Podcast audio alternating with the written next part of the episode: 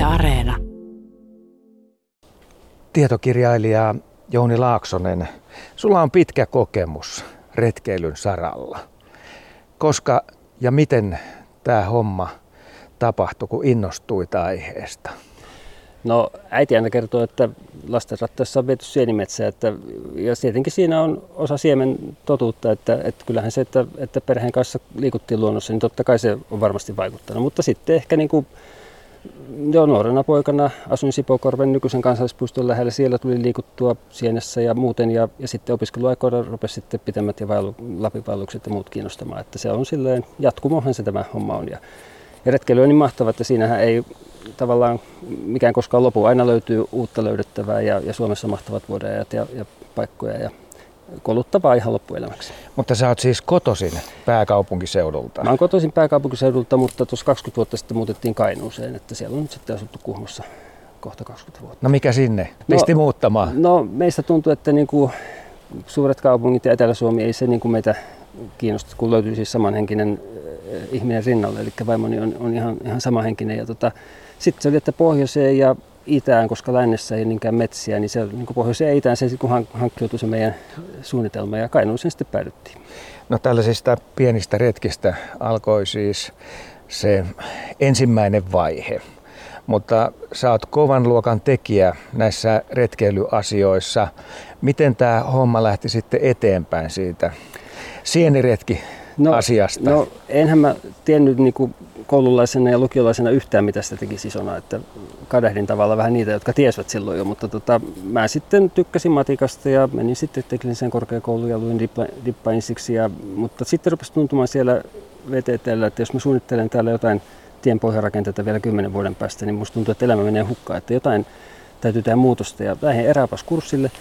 Se oli ihan mahtava kurssivuosi mutta sitten sen vuoden aikana yksi työharjoittelusta oli Suomen luontolehdessä, tai hoksasin sinne kysyä, että saanko tulla työharjoitteluun. Ja se oli mahtavaa, että vitsi, että jos retkeilystä, paitsi että retkeilee, niin kirjoittaisi siitä.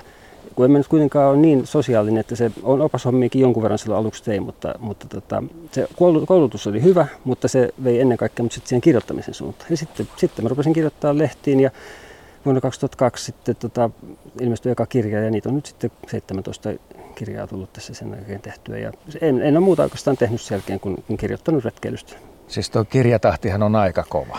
No se välillä hämmästyttää, että miten ne kustantajat suostuu ottamaan taas uuden äh, tavallaan samasta aiheesta, mutta onhan ne jokainen erilaiset. Yksi käsittelee kansallispuistoja, toinen autiotupia, kolmas erä, erämaita ja neljännessä liikutaan lasten kanssa. Ja, että onneksi niitä on uusia aiheita aina vielä löytynyt. Onko sä koskaan hämmästellyt sitä, että miten tämä yksi aika kapea aihe voi ruokkia näin paljon? No on siis todellakin on hämmästellyt ja ollut niin kiitollinen siitä, että ihanaa, että saan tehdä tästä tätä työkseni, mitä, mitä haluankin tehdä. Ja, ja tietenkin vai paitsi että se on kivaa, niin, niin parhaimmillaan se toivottavasti voisi vaikka johtaa siihen, ainakin nämä itselleni vähän perustelen tätä ammatinvalintaa, että jospa se houkuttelisi sisään ihmisiä luontoon, ja saisi niitä ihastumaan luontoon ja sitten se taas auttaisi ehkäpä ymmärtämään luonnonsuojelun tärkeyttä ja, ja tätä meidän maapallon ainutlaatuisuutta, niin, niin näitä, tätä voisi toivoa. Voisiko tässä sanoa sillä tavalla, että sun harrastus ja työ on nyt yhdentynyt, tai ne on hyvin lähellä toisiaan? On, on hyvin lähellä toisiaan, ja, ja joskus alkuvaiheessa pelotti, että meneekö niin kuin harrastuksesta maku, kun sitten tulee työ.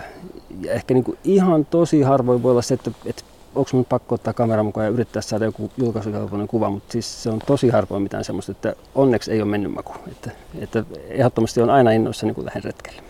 Joo, niin sä oot tullut sieltä itärajan pinnasta tänne Kymenlaaksoon Repoveden kansallispuistoon. Meidän studiossa on upea sammalmatto ja havumetsä ympäröi meitä. Tässä on mäntyjä ja kuusia. Punarinta laulaa lähellä.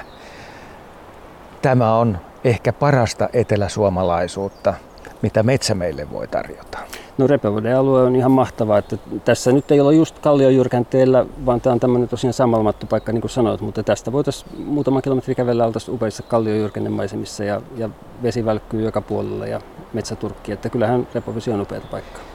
Kuinka monesti sä kuuntelet kun autosta nouset pois, että kuinka hiljasta on ympäristössä. Ja tällä tarkoitan nimenomaan niitä häiriöääniä, mitä ihmisen toimet aiheuttaa, on se sitten liikennettä tai rakentamista tai muuta vastaavaa. No ehkä voisi sanoa niin, että silloin kun asuin Etelä-Suomessa ekat 30 vuotta suurin piirtein elämästä, niin, niin, niin kyllähän se, niin kuin, sehän oli jatkuvasti läsnä se liikenteen humina tai joku sellainen. Mutta nyt sitten, kun on 20 vuotta asuttu tuolla perukassa, ei me asuta missään Kuhmon keskustassa, vaan siellä perukassa, niin eihän siellä mitään kuulu. Ei kuulu naapuriäänet. No jos sopivasta suunnasta tuulee, niin tieltä kuuluu joskus harvoin joku autoääni, mutta, mutta sillä tavalla se tuntuu, niin kuin, että se on se voisi olla vaikeakin asua nyt semmoisessa liikenteen jatkuvassa huminassa. Että, että kyllä se on yksi rikkaus kanssa. Että Etelä-Suomessa on omat rikkautensa ja moni haluaa, haluaa muuttaa Helsinkiin, mutta, mutta kyllä syrjäseudulla asumisessa on paljon rikkauksia kanssa. Mm-hmm. No hämmästelikö se sitten sitä, kun lähdet välillä käymään kylillä, että miten täällä voi olla näin suuri meteli? No joo, siis kun tuun Helsingin suunnalla joskus vaikka työreissuun ja vanhemmat asuu Vantaalla ja jos siitä tota, ajelen sitten bussilla keskustaan, niin kyllä sinne jossain Hämeenkadun kohdalla tuntuu, että nyt mä oon kyllä nähnyt ihmisiä ja autoja ja veteliä kuukauden tarpeeksi hyvinkin, mutta no tottuuhan siihen, mutta kyllä se tuntuu, että on, on sitä hälinää jo täällä Suomenkin mittakaavassa paljon, saatiin sitten jossain maailman suurkaupungeissa. Nyt Metsäradiossa mennään todella kiinnostavaan aiheeseen. Se on osa sinua, siksi otan sen tässä esille. Autiotuvat. Ja näihin liittyy myös sitten savottakulttuuri, joka Suomessa on elänyt aikoinaan hyvin vahvana.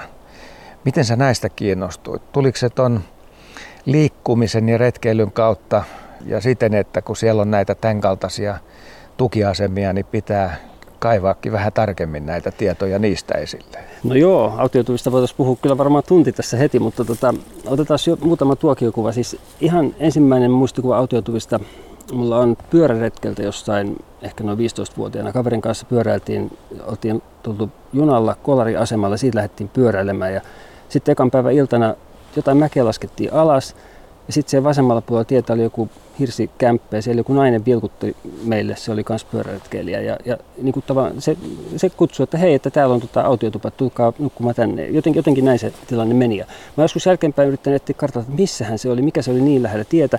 Mutta siis autiotupassa nukuttiin siinä. Mä oikeastaan varmaan ekan kerran tajusin 15-vuotiaana poikana, että mikä tämä tämmöinen autiotupa oikein on. Ja No se, se, se siitä, mutta tota, sitten sen jälkeen tietysti kun alkoi Lapin vähän myöhemmin kertyä, niin, niin niissä autiotupahan on mahtava paikka. Se madaltaa kynnystä lähteä luontoon, varsinkin sateella tai talvipakkasella se on loistava tukikohta ja suoja. Mutta tota, sitten oli sellainen tapaus, että vuonna 1999 vappuna me oltiin hiihtopalveluksen loppuvaiheessa hiihtelemässä Hammastunturin erämaassa Hammaskairassa ja, ja tulvat oli jo aika korkealla, ei päässyt suunniteltuun suuntaan, lähetti eri suuntaan ja siellä oli tulviova suo, semmoinen kuin Loue Aapo, jota lähdettiin ylittämään. Se oli puolitoista kilometriä pitkä, tuohon puoliväliin saapasvartteli vettä siinä ja se tuntui aika hurjalta ensimmäinen, että tähänkö niin veteen lähdetään hiihtämään. Mutta sitten tajus, että siellä on kova jää alla ja ei tässä mitään, mutta on tämmöistä hidasta vakaata menemistä. Ja siellä mä tulin jostain syystä laskeneeksi, että monella kun autiotuvalla mä oon käynyt, mielessäni laskin niitä, mä sain tasan sata niitä kasaan. Se oli vuonna 1999 ja silloin ei mitään netissä ollut autiotupatietoa, niin kuin nykyään on helppo löytää vaikka metsähallituksen tuvat sieltä lontoa.fistä. Mutta tota, silloin mä loin sitten, tai sen reissun jälkeen tein vajavaisilla nettitaidoilla niin semmoisen yksinkertaisen taulukon, joka on edelleenkin olemassa semmoinen autiotuvat online. Ja pyysin, että kertokaa lisää tietoja, että koska oli vaikea selvittää autiotupien tietoja. Onko se oikeasti olemassa, onko se lukittu, onko se palannut. Piti aina soittaa sinne ihan paikan päälle ja kysyä. Ja tota, siitä kasvoi semmoinen iso tietopankki aika nopeasti. Ja sitten mä olin, olisiko seuraavana vuonna ollut Edita-nimisessä kustantamossa vähän muissa asioissa, ja sieltä tuli vain autioituvat puheeksi Seppu J. Partasen vanhan koulukunnan pitkä konkari toimittajan kanssa. Ja hän, hän niin kuin sitten aika piahoksesta, että tämä nuori mies tietää, mistä se puhuu, kun puhuttiin tuosta tuvasta ja tästä tuvasta ja kaikki tuntuu olevan tuttuja. Ja, ja tota, siitä, siitä lähti mun kirjailijaura, että sitten Sepon kanssa tota, rustattiin sisällyssuunnitelmaa ja tehtiin kustannussopimus ja tein ensimmäisen kirjan autiotuvista ja sillä tiellä ollaan. Paljon näitä ehjiä autiotupia Suomessa vielä on? No ei mitään yhden kappaleen tarkkaa lukumäärää pysty varmasti kukaan sanomaan, mutta meidän tuossa viimeisimmässä kirjassa Suomen autiotuvat meillä on 520 käyttökelpoista tupaa josta noin satakunta on tätä Etelä-Suomesta. Se oli tavallaan niin kuin vähän uutta siinä, siinä kirjassa edellisiin verrattuna. Mutta mä tiedän, että esimerkiksi tämä, sen kirjan toinen tekijä on yhdessä Joel Aholan kanssa tehty, niin Joel on käynyt jo yli 700 000. Että, että siis autiotupia on hämmästyttävän paljon Suomessa. Mulla tämä Etelä-Suomen koluaminen ei ole niin ahkera ollut kuin Joelilla, niin mulla ei ole ihan niin monta kasassa. Mutta sanotaan nyt joku tuommoinen reilu no 500 ehkä Pohjois-Suomessa ja sitten yllättävän monta Etelä-Suomessa, että, että puhutaan kuitenkin sadoista jopa täälläkin. Mä oon jutellut Erkki Pekkarisen kanssa autiotuvista ja erityisesti sellaisesta autiotuvasta, missä on henget ollut liikkeellä. Mä kuuntelin karvat väristen sitä juttua, mitä Erkki kertoi ja pari kesää sitten olin Saariselällä ja sinne oli tuotu tällainen autiotupa ja mä sitten yhdistin nämä kaksi asiaa. Et todennäköisesti se Erkin kertoma tupa oli siinä mun edessä ja mä saatoin mennä sinne sisälle käymään. No mä olin niin kiireissäni mukamassa sillä kohdalla, että mitään henkisiä tasoja mä en löytänyt sieltä ollenkaan ja vierailu oli lyhyt ja tietysti kesäyön aurinko paisto. Mutta onko tämä se sama tarinoihin liittyvä autiotupa, joka siellä on? On. Siis nykyään sitä kutsutaan nimellä kummituskämppä. Se on ihan siinä Saariselän matkailukeskuksen kupeessa reittien varressa, mutta se on siirretty Inari-Kittilätien varresta Karvaselästä. Ja muistan, että itse siellä yövyin joskus 90-luvun, olisiko 96 talvivaelluksella tultiin tien varteen ja siinä se oli vielä paikoillaan siellä ja, ja nukuttiin siinä kahden kaverin kanssa ja, ja ei meille, meillekään siellä mitään henkisempiä kokemuksia tullut, tosin en ehkä muutenkaan koe itteni herkäksi, että, että en, en osaa ehkä sillä tavalla aina sitten päästä semmoisen mielentiloihin, niin kuin just, just mainitsit. Mutta siitä on tosi paljon värikkäitä tarinoita tosiaan olemassa, että sitä, sitä tota, jo silloin jokunen kymmenen vuotta sitten se oli oikein niin kuin sensaatio, siitä tehtiin hymylehtiä isoja reportaaseja ja siitä on, on erilaisissa kirjoissa kerrottu tarinoita ja, ja hyvin tosina ja, ja että surmatyötä on tehty ja, ja kuuluu valitusta ja kuuluu ääniä, mutta eipä minullakaan tämän äh, omakohtaisempaa todistusta näistä, näistä kummitusasioista siitä. Mutta yhteistä näille tarinoille on aina se, että joku karu tapahtuma Kyllä. liittyy joko paikkaan tai rakennukseen on.